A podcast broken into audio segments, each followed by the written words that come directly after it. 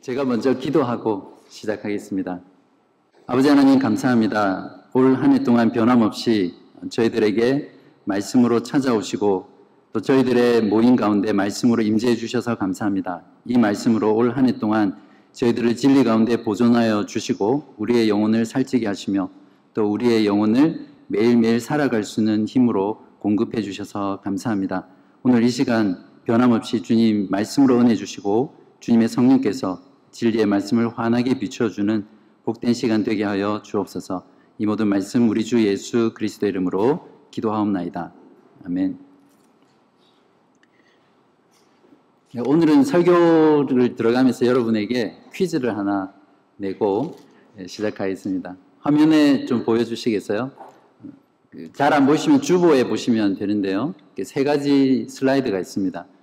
어, 그림을 보시고 어, 이 사람의 직업이 뭔지 맞춰보는 겁니다.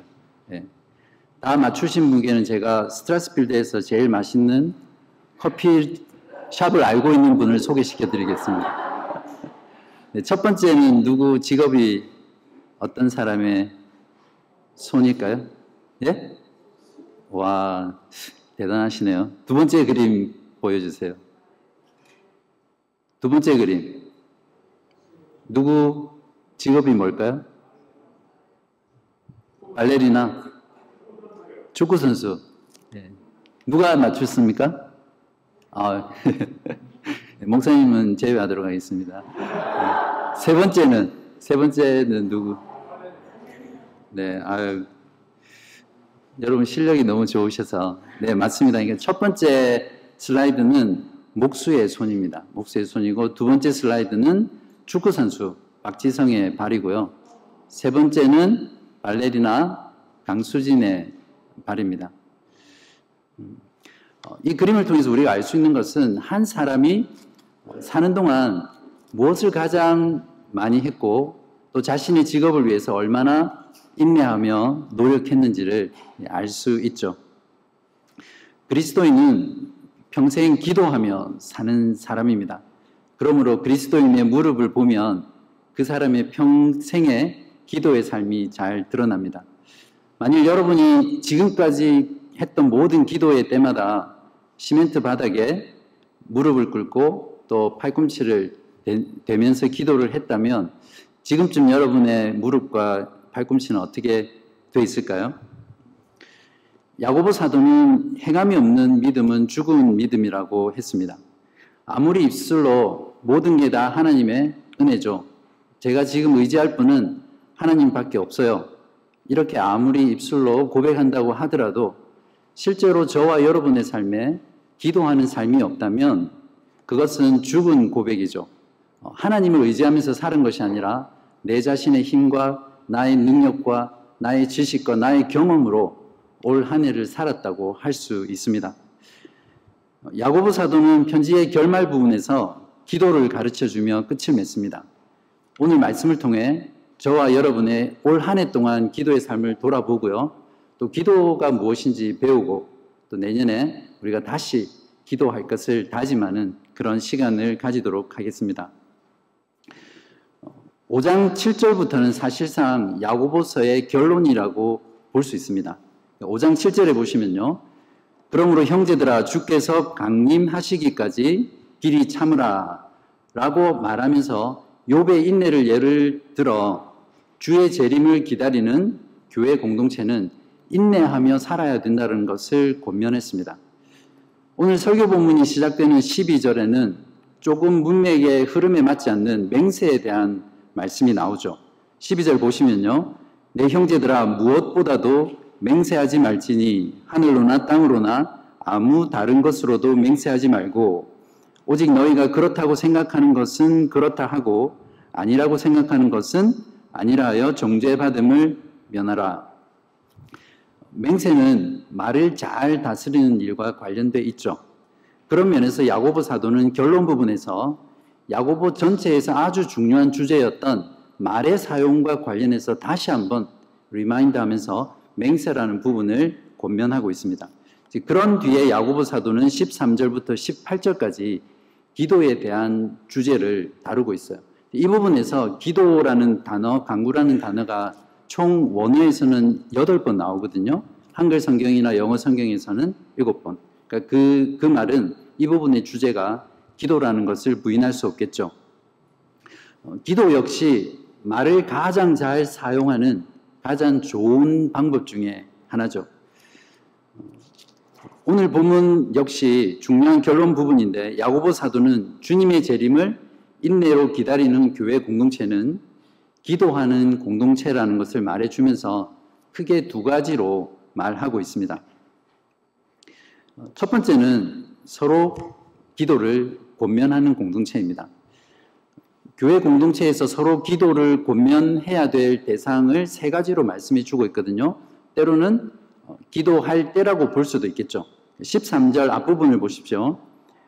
너희 중에 고난 당하는 자가 있느냐? 그는 기도할 것이요. 한글 성경에서는 그는 기도할 것이요 이렇게 표현되어 있는데 영어 성경에 보면 let him pray. 그로 하여금 기도하게 하라. 이런 표현입니다. 먼저 고난 중에 있는 자에게 기도하도록 권면해야 됩니다.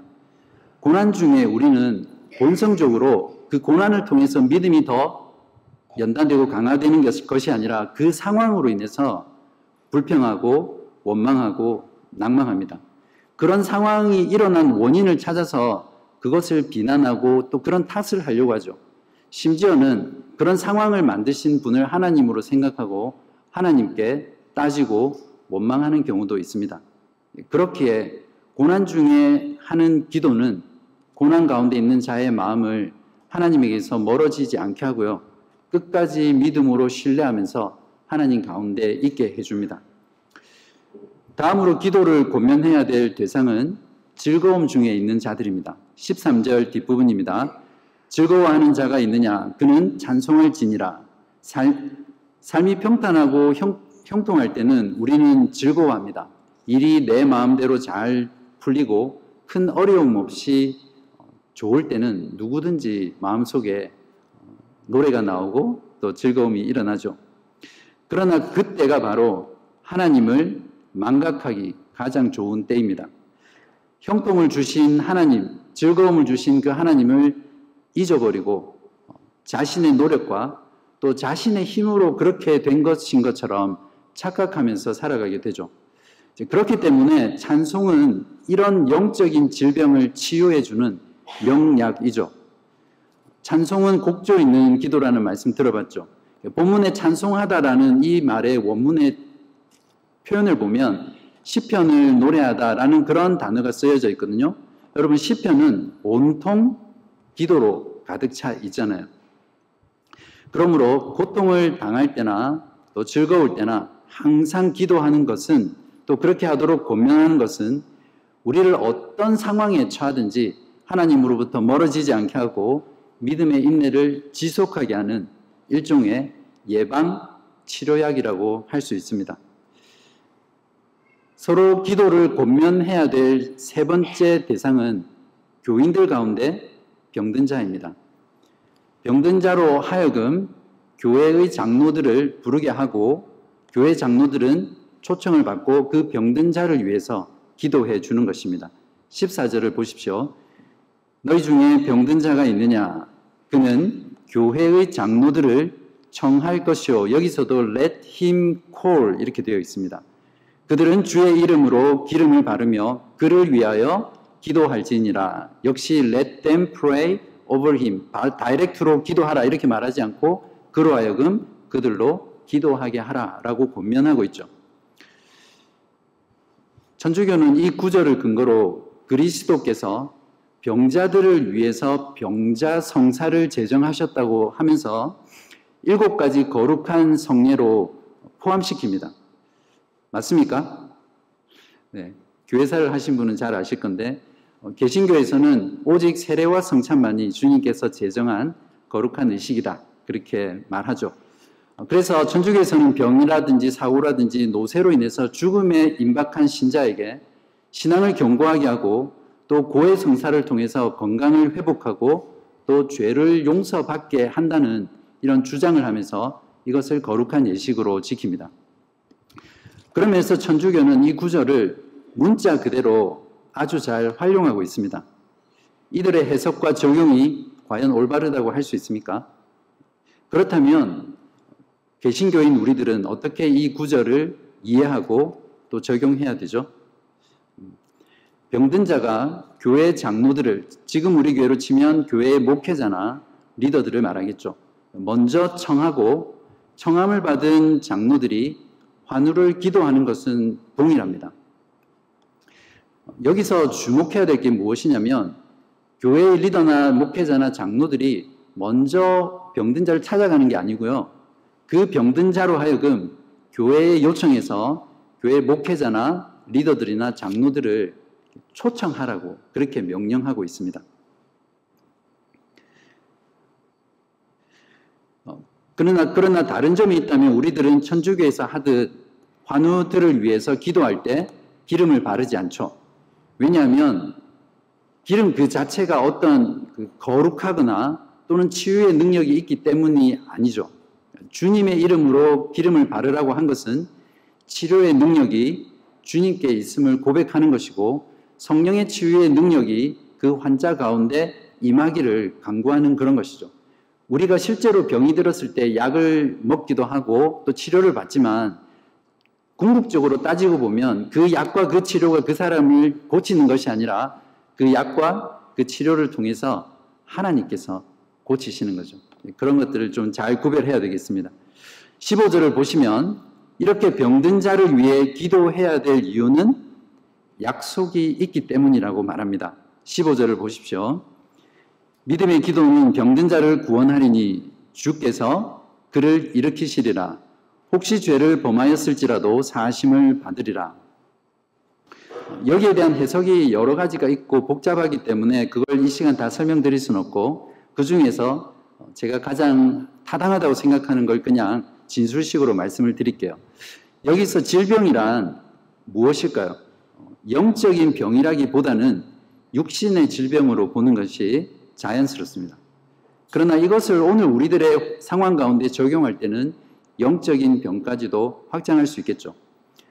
장로들의 믿음의 기도가 병든 자를 구원한다는 것은 장로들의 기도를 통해서 병이 치유될 수 있다라는 것을 구원한다라는 식으로 표현하는 것이죠. 그렇지만 장로들의 기도가 병든 자를 반드시 낫게 한다는 뜻은 아닙니다. 병을 낫게 하시는 분은 하나님이시고 그 모든 것은 하나님의 주권이며 뜻이기 때문에 우리는 병든 자를 위해 기도할 때 하나님께 주권을 맡겨야 되겠죠. 또한 여기서 주님께서 주께서 일으키신다라는 말은 이중적인 의미로 이해할 수 있는데요. 육신의 질병에서 회복시키는 것을 의미할 수도 있고요. 또 주께서 육신의 병은 그대로 두시지만 병든 자의 믿음을 강화시키고 또 위로함으로써 그에게 인내의 믿음을 하며 영적으로 회복시킨다는 의미를 두 가지를 가질 수 있습니다. 물론 궁극적으로 주님께서 다시 오셔서 우리가 부활한 몸이 됐을 때 그때는 영원토록 질병이 없는 그런 몸으로 영생하겠죠. 또한 혹시 죄를 범하였을지라도 사심을 받으리라 라고 되어 있는데 여기서 혹시라는 말을 보면 야고보 사도는 분명히 모든 병이 죄와 관련된 것은 아니라는 것을 말하고 있죠. 또한 동시에 어떤 병은 죄와 관련된 것으로 보고 있음을 알 수 있습니다. 자, 이럴 경우에는 회개를 통해서 병이 나을 수 있고 그것을 죄 사함을 받는다라고 표현한다라고 볼 수 있습니다. 교회 공동체가 병든 것은 한 개인의 문제가 결코 아닙니다. 어떤 면에서 우리는 오늘 야고보서 5장 말씀에서 야고보가 우리에게 주는 이런 기도의 고면을 천주교에게 빼앗겼는지도 모릅니다. 우리 안에 병든 자의 고난은 우리 공동체 모두의 고난이고요. 우리 공동체는 그 고난을 함께 끌어안아야 됩니다.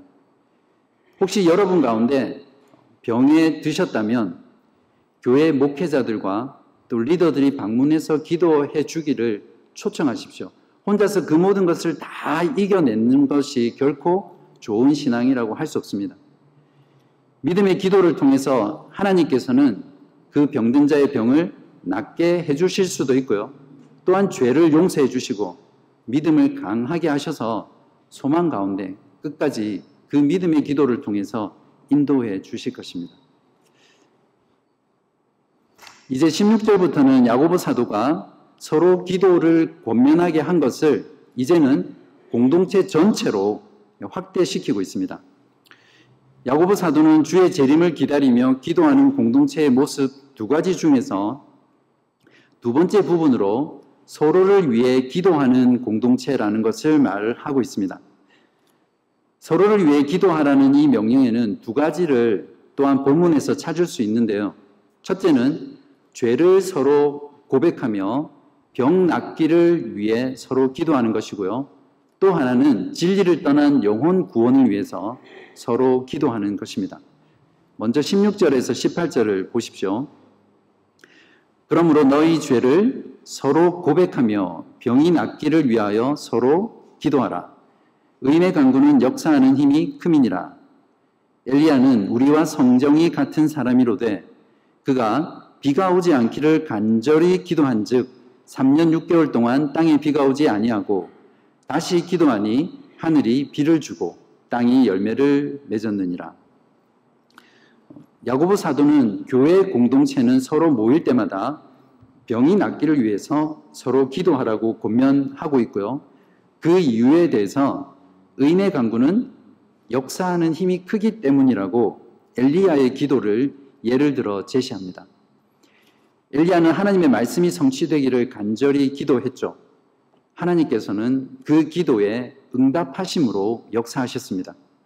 엘리야가 오늘 본문에 있는 것처럼 특별한 사람이어서가 아니라 그는 우리와 똑같은 성정을 가진 사람인데 그가 하나님 앞에서 의인이었기 때문에 하나님께서 그 기도를 통해서 역사하셨습니다. 이 세상에는 하나님 앞에 의로운 자는 단 한 명도 없습니다. 오직 예수 그리스도를 참되게 믿고 그분과 연합한 자만이 의인으로 여김받아 의인이라고 부를 수 있습니다. 그러므로 저와 여러분처럼 예수 그리스도를 믿음으로 의롭게 된 성도들인 교회 공동체가 병이 낫기를 위해서 서로 기도할 때 그 가운데는 역사하는 힘이 크죠. 그래서 우리는 서로 병이 낫기를 위해서 기도해야 합니다. 그렇다면 어떤 병이 낫기 위해서 기도해야 합니까? 여기서의 병은 육체적인 질병뿐만 아니라 마음의 병, 또 영적인 병까지도 다 포함할 수 있습니다. 이 중에서 어떤 질병이 가장 심각하죠? 바로 영적인 질병입니다. 영적인 질병은 이 세 가지 중에 가장 위험하고 가장 치명적이고 그 결과가 영원까지 좌지우지하는 심각한 질병이죠. 또한 여기서 그냥 병 낫기를 위해서 기도하면 되는데 왜 죄를 서로 고백하며 기도하라고 말하고 있는 것일까요? 영적인 병은 분명히 죄와 관련되어 있습니다. 육신의 질병의 경우에는 죄와 전혀 상관이 없을 수도 있지만 또 어떤 경우에는 우리 자신의 죄나 또는 공동체로 인해서 공동체의 죄로 인해서 하나님께서 징계하시는 뜻으로 주시는 그런 질병일 수도 있습니다.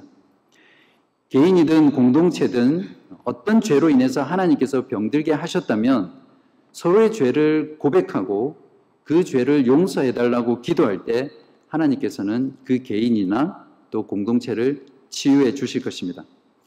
그렇기 때문에 교회로 모였을 때 서로의 죄를 고백하는 것은 공동체 지체들이 공동체 전체가 병에 들지 않도록 하는 일종의 예방의학과 마찬가지죠. 특별히 영적인 질병의 경우 죄를 서로 고백하며 또 서로를 위해 기도할 때 많은 치유의 역사가 있습니다. 저나 여러분이나 또 모든 사람, 그리스도인들은 누구나 어떤 죄에 있어서는 마치 아킬레스 근처럼 약한 부분이 있습니다. 동의하세요? 어떤 사람의 경우에는 게으름이 될 수도 있고요. 어떤 사람은 나태함이 될 수 있습니다. 어떤 사람은 의심하는 것이 될 수도 있고 어떤 사람은 성적인 유혹에 그래서 성적인 죄에 너무 약한 사람들이 있습니다. 어떤 사람은 언어 생활, 어떤 사람은 사치하는 것, 또 다른 사람을 비방하고 험담하는 것 등 사람마다 그 죄에서 떠나기가 어려운 그런 약한 부분이 있습니다.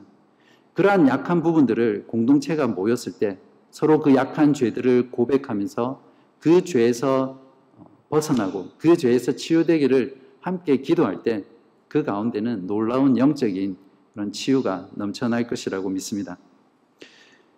이렇게 서로의 연약한 죄를 고백하며 또 서로를 위해 기도하는 공동체만큼 진실되고 또 치유가 넘치며 건강한 공동체는 없을 것입니다. 만약에 우리가 교회 공동체로 모여서 모두가 자신의 죄를 다 숨기고 그냥 좋은 모습만 보인다면 그 공동체가 어떻게 진실될 수 있고 또 어떻게 그 공동체의 죄의 용서가 일어나며 치유가 일어날 수 있겠습니까?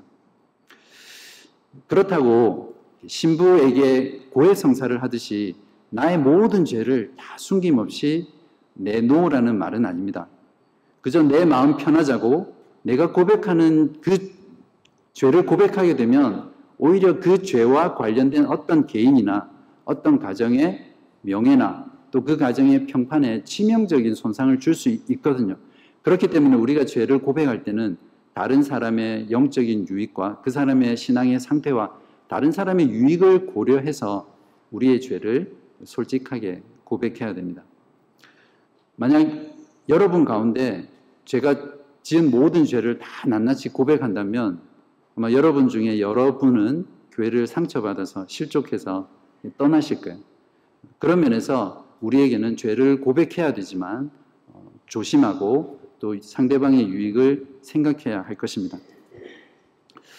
서로를 위해 기도하라는 두 가지 명령 중에서 두 번째 명령은 무엇이냐면 미혹되어 진리에서 떠난 자의 영혼 구원을 위해서 서로 기도하라는 것입니다. 네, 이것은 야고보 사도가 본문에서 직접적으로 명령한 것은 아니에요. 그렇지만 야고보서의 19절, 5장 19절 20절에서 이것을 기도에 대한 명령으로 우리가 받아들일 수 있습니다. 19절에서 20절은 야고보서 전체의 결론이라고 볼 수 있는데요. 한번 보시기 바랍니다. 내 형제들아 너희 중에 미혹되어 진리를 떠난 자를 누가 돌아서게 하면 너희가 알 것은 죄인을 미혹된 길에서 돌아서게 하는 자가 그의 영혼을 사망에서 구원할 것이며 허다한 죄를 덮을 것입니다. 미혹되어서 진리에서 떠난 자를 돌아서게 하는 이 일이 얼마나 중요했으면 편지면 분명히 끝인사가 있어야 되잖아요. 끝인사를 다 생략하고 이런 말로 끝마치고 있습니다. 그것은 야고보 사도가 주의 재림을 인내로 기다리며 기도하는 교회 공동체는 그 무엇보다 미혹되지 않도록 또 미혹되어서 진리에서 떠난 그 영혼 구원을 위해서 헌신해야 되고 그 영혼을 위해서 모든 수고를 아끼지 않아야 하며 기도해야 된다는 것을 우리에게 강조하고 있는 것입니다. 진리에서 떠난 자는 그냥 어느 날 갑자기 나 떠날래 이렇게 하고 떠나는 게 아니잖아요. 오늘 본문의 그 말처럼 속아서 미혹되어서 떠나는 것입니다. 우리의 원수인 마귀와 세상과 또 우리 자신 안에 있는 이 육신의 정욕은 세상 끝날까지 우리들을 붙잡아매고 우리와 동행하면서 우리를 미혹하게 하고 또 진리를 떠나고 하나님을 떠나게 할 것입니다. 성경은 이 모든 미혹하는 것들의 배후에는 사탄이 있다고 말하죠. 사탄은 거짓의 아비이며 미혹하는 영이라고 말해줍니다. 그래서 사도 바울은 에베소서 6장 12절에서 우리의 씨름은 혈과 육을 상대하는 것이 아니요 통치자들과 권세들과 이 어둠의 세상 주관자들과 하늘에 있는 악의 영들을 대함이라라고 했습니다. 사도 베드로 역시 베드로전서 5장 8절에서 대적 마귀가 우는 사자가 두루 다니며 삼킬 자를 찾는다라고 경고하면서 너희들은 마귀를 대적하라 이렇게 명령하고 있습니다. 그러면 우리는 어떻게 마귀와 대적할 수 있죠? 사도 바울은 에베소서 6장에서 마귀를 대적하기 위해서 하나님의 전신 갑주를 입으라라고 말하면서 두 가지 공격력 무기를 주는데요. 하나는 성령의 검인 하나님의 말씀이고요. 다른 하나는 기도인데 에베소서 6장 18절에 이렇게 말하고 있습니다. 모든 기도와 간구를 하되 항상 성령 안에서 기도하고 이를 위하여 깨어 구하기를 항상 힘쓰며 여러 성도를 위하여 구하라. 물론 진리에서 떠난 자들을 말로 설득하고 권면하고 경고하고 또 책망하는 일이 필요합니다. 그러나 그 모든 것들에 앞서서 미혹된 자들이 진리에서 떠난 그 자리에서 돌아올 수 있도록 전능하신 하나님께 우리에게 그리스도의 십자가의 죽으심과 부활을 통해서 이미 승리의 싸움을 싸우게 하신 그분께 기도하는 것이 가장 먼저 선행되어야 되고요. 그 기도는 중단되어서도 안 될 것입니다. 우리 주변을 한번 돌아보십시오. 살아가면서 고난 당하는 것 때문에 또는 삶의 삶이 너무 형통한 것 때문에 그것에 미혹되어서 지금 진리를 떠나 세상 가운데 있는 교우분들은 없습니까? 아니면 한때 신앙생활을 우리와 함께 열심히 하다가 지금은 이 자리에 없는 그런 분들은 없습니까? 세상이 추구하는 것들에 온통 마음을 빼앗겨서 그냥 세상이 흘러가는 대로 이리저리 표류하고 방황하며 두 마음을 품고 그냥 하나님을 망각한 채 살아가는 사람은 없는지 한번 돌아보시기 바랍니다. 저와 여러분은 진리에서 떠난 자들을 돌아서게 하기 위해서 하나님께 우리 모두 간절히 기도해야 할 것입니다. 지금까지 야고보는 주의 재림을 인내로 기다리는 교회 공동체는 서로 기도하기를 권면하는 공동체이어야 하고 또 서로를 위해서 기도하는 공동체라고 말해 주었습니다. 그러나 오늘 본문에서는 얼뜻 보면 어떤 태도로 기도해야 할지에 대해서는 언급하고 있지 않는 것 같죠. 아닙니다. 분명히 직접적으로 명령하고 있지는 않지만 본문에서 두 가지를 찾을 수 있습니다. 믿음으로 기도하는 것과 열렬하게 기도하는 것입니다. 야고보 사도는 편지를 시작하는 1장에서부터 이미 기도할 때 믿음을 가지고 기도할 것을 명령했습니다. 1장 5절에서 8절을 보시면 너희 중에 누구든지 지혜가 부족하거든 모든 사람에게 후히 주시고 꾸짖지 아니하시는 하나님께 구하라. 그리하면 주시리라. 오직 믿음으로 구하고 조금도 의심하지 말라. 의심하는 자는 마치 바람에 밀려 요동하는 바다 물결 같으니 이런 사람은 무엇이든지 죽게 얻기를 생각하지 말라. 두 마음을 품어 모든 일에 정함이 없는 자로다. 기도라는 것 자체가 믿음이 전제되어 있는 행위죠. 그런데 의외로 우리들 가운데는 기도할 때 믿음 없이 기도하는 사람들이 많습니다. 저도 물론 마찬가지고요. 때로는 기도하면서 이건 응답되지 않을 거야. 확신하고 기도하는 사람이 있고요. 기도하면서도 그냥 믿음이라고는 없이 그냥 형식적으로 늘 하는 기도기 때문에 하는 그런 기도의 모습들 말이죠. 여러분은 기도할 때마다 진정 기도를 들으시는 하나님에 대한 믿음과 또 하나님께서 반드시 기도에 응답하시리라는 그 믿음을 가지고 기도하십니까? 15절에서도 믿음의 기도는 병든 자를 구원한다고 했습니다. 16절에서는 의인의 강구는 역사하는 힘이 크다 라고 했습니다. 엘리야의 기도는 믿음의 기도였습니다. 엘리야는 믿음의 기도로 물에 흠뻑 젖어 있는 그 재단에 불이 내리는 응답을 받았고요. 3년 6개월 동안 비가 오지 않았던 그 땅 가운데 비를, 비가 내리는 그런 응답을 받았습니다. 너무 당연한 말 같지만 우리는 기도할 때 반드시 믿음으로 in faith 기도해야 합니다. 또한 엘리야의 기도는 열렬한 기도였죠. 17절에서 엘리야는 간절히 기도한 즉이라고 되어 있거든요. 그래서 응답받았다고 되어 있는데 영어 성경이 더 원문을 잘 번역한 것 같습니다. prayed fervently 또는 earnestly 하드라고 번역되어 있거든요. 그러니까 문자 그대로 열렬하게 기도했습니다. 헬라어 원문을 그대로 직역하면 기도를 가지고 기도했다. 기도 안에 기도했다. 그런 표현입니다. 그러니까 그만큼 엘리야는 하나님의 말씀이 반드시 성취되기를 열렬하게 기도했음을 알 수 있습니다. 열왕기상 18장 42절을 보시면 오늘 읽었던 본문이죠. 엘리야가 얼마나 열렬하게 기도했는지를 엿볼 수 있습니다. 엘리야가 갈멜산 꼭대기로 올라가서 땅에 꿇어 엎드려 그의 얼굴을 무릎 사이에 넣고 저는 이 구절을 보면서 한번 따라 해봤습니다. 잘 안 돼요. 어려워요. 여러분도 한번 집에서 해보십시오. 어, 얼마나 간절하게 기도했으면 이런 자세로 하나님께 나아갔을까요? 이제부터 여러분들은 기도하실 때마다 하나님께서 우리들의 기도를 반드시 들으시고 또 우리의 기도를 반드시 응답하시리라는 그런 확신을 가지고 믿음으로 또 열렬하게 기도하시기 바랍니다. 이제 말씀을 정리하겠습니다. 주의 재림을 인내로 기다리는 교회 공동체는 기도하는 공동체입니다. 고난을 당할 때나 즐거울 때나 병들었을 때나 서로 기도를 고면하는 그런 공동체이죠. 또한 죄를 서로 고백하고 병 낫기를 위해서 서로 기도하며 미혹되어서 진리를 떠난 그 영혼의 구원을 위해서 기도하는 서로 기도하는 공동체입니다. 야고보 사도는 편지를 읽는 그리스도의 공동체인 교회에게 편지를 마치면서 기도하는 공동체가 될 것을 당부했습니다.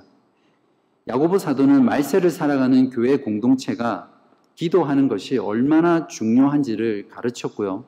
또한 가르치는 것에서 끝난 것이 아니라 야고보 사도 그 자신이 평생 그 가르치는 대로 기도의 삶을 살았습니다.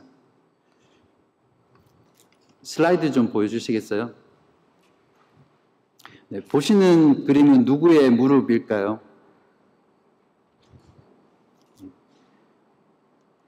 낙타의 무릎입니다. 초대교회 때 역사가인 유세비우스는 야고보, 야고보 사도의 기도하는 삶에 대해서 이렇게 적고 있습니다. 사람들을 위해 무릎 꿇고 용서를 구하느라 야고보 사도의 무릎은 낙타처럼 딱딱해져 갔습니다. 노동하는 사람이 손을 보면 그 사람이 직업을 알 수 있듯이 육상 선수의 발을 보면 그 사람이 얼마나 훈련을 많이 했는지 알 수 있듯이 야고보의 못이 박힌 무릎은 그가 얼마나 진지하게 기도의 삶을 살았는지를 증거해 주었습니다. 그러므로 우리는 야고보 사도의 말씀에 귀를 기울여야 합니다. 단순히 야고보 사도가 예수님의 친동생이기 때문만이 아니라 또는 그가 성경의 저자이기 때문만이 아니라 그 자신이 무릎으로 사는 인생을 살았기 때문입니다. 사랑하는 성도 여러분, 주님의 재림을 기다리며 인내하는 삶은 기도하는 삶을 요구합니다. 사는 만큼 기도할 수 있고요. 기도하는 만큼 살 수 있습니다. 믿는 만큼 기도할 수 있고요. 기도하는 만큼 믿을 수 있습니다. 그래서 기도는 한 사람의 신앙이고요. 또 한 사람의 삶입니다. 이제부터는 마음의 무릎으로 살아가는 그리스도인 되시기 바랍니다. 누군가 여러분의 마음의 무릎을 보았을 때 단번에 아, 이 사람은 기도하는 사람이구나 라는 것을 알아볼 수 있도록 그렇게 살아가시기 바랍니다. 비록 낙타 무릎은 아니더라도 너무 기도를 안 해서 무릎이 아기 피부처럼 부들부들 하면 안 되잖아요. 올 한 해 계획했던 것이 잘 이루어지지 않아서 내년에 다시 시작할 것을 아마 계획하시는 분들이 많이 계실 겁니다. 사업일 수도 있고요. 직장일 수도 있고 학업일 수도 있고 또 무너지고 깨어진 관계일 수도 있고요. 또 운동이나 또 어, 읽다가 포기한 성경 통독일 수도 있겠죠. 바라기는 다시 시작하시려고 하는 것이 무엇이든 간에 그 무엇보다 다시 기도를 시작하시는 저와 여러분 되시기를 바랍니다. 이런저런 이유로 기도를 멈추신 분들 계십니까? 그렇다면 오늘 야고보 사도의 기도에 대한 권면의 말씀을 듣고 pray again 하시기 바랍니다. 오늘이 2021년 마지막 주입니다. 2022년에는 우리 공동체 모두가 야고보 사도의 권면을 따라서 믿음으로 그리고 열렬하게 pray again 하는 저와 여러분 되시기를 주님의 이름으로 간절히 기도합니다. 기도하시겠습니다. 하늘에 계신 우리 아버지 하나님, 올 1년을 돌아보며 기도 없이 우리 자신의 힘으로 살아왔던 죄를 용서하여 주옵소서. 주의 재림을 인내로 기다리는 우리들에게 예수 그리스도를 통해 우리의 기도를 들으시고 응답하시는 아버지가 되어 주심에 감사를 드립니다. 올 1년을 돌아보며 기도 없이 우리 자신의 힘으로 살아왔던 죄를 용서하여 주옵소서. 다시 시작되는 2022년에는 우리들의 삶 가운데 기도를 회복시켜 주시고 무릎으로 살아가는 내년이 되게 하옵소서. 지금 고통 가운데 질병 가운데 신음하는 교우분들에게 다시 기도할 수 있는 마음과 힘을 주시고 슬픔 대신 기쁨을 근심 대신 찬송의 마음을 주옵소서. 즐거움 가운데 계신 교우분들께는 하나님께 감사와 찬송의 기도를 주시고 그 마음으로 연약한 지체를 돌보며 세워주게 하옵소서. 우리 모두는 영적으로 연약하며 자주 병에 걸립니다. 성도의 교제를 나눌 때마다 죄를 서로 고백하며 죄로 인한 질병이 치유되도록 서로를 위해 기도하게 하시고 지금 진리를 떠나 죄악 가운데 있는 영혼을 구원하기 위해 간절히 기도하는 저희들 되게 하옵소서. 오늘 말씀을 통해 다시 기도하고자 하는 열망을 불어넣어 주셔서 말씀과 기도로 우리의 전 삶이 하나님의 영광을 위해 살아가는 저희 공동체 되게 하여 주옵소서. 이 모든 말씀 우리의 구원자 되시며 우리의 중보자 되신 예수 그리스도의 이름으로 기도하옵나이다. 아멘.